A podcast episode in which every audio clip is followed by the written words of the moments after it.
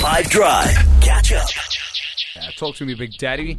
A little bit of extra time. What are we making love to today? So, World Rugby. Yeah. And at this point, you're probably thinking, I'm going to start talking about Bongo Mbundambi and how the English don't understand Afrikaans. But no, the world governing body for rugby, World Rugby, they announced that the next edition of the Rugby World Cup will be expanded from 20 teams to 24 teams, which is awesome.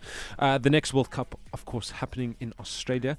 The sports body says it will provide more qualification opportunities for more teams. And with that irate, we have 3 African teams at the next World Cup, which is awesome. Kenya missing out on the current World Cup. They were pipped by Portugal in qualification.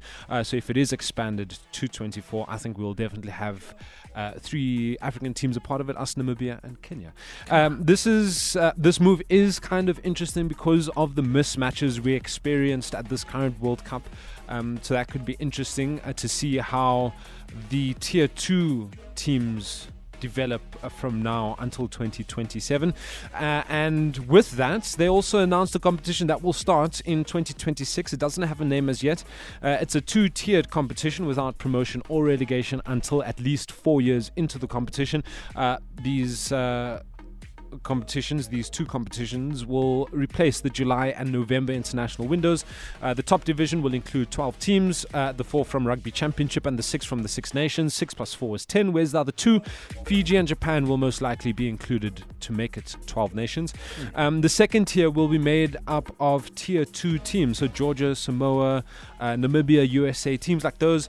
But this competition was met with criticism by tier 2 nations because they want more opportunities to play tier 1 nations, and the fact that promotion and relegation only gets introduced in 2030 is, in their eyes, unfair, which is understandable. But of course, more information will come out when it's more organized. There isn't even a name yet, so when they launch the name, there'll probably be more details, which teams are in which tier, and all of those things. But when it does get released, I will talk about it. True. That's what I have for you today. If this were a real bit of extra time, this is when the ref will blow the whistle because it's finished. Thanks, Judy G. Catch up from some of the best moments from the 5 Drive team by going to 5FM's catch-up page on the 5FM app or 5fm.co.za.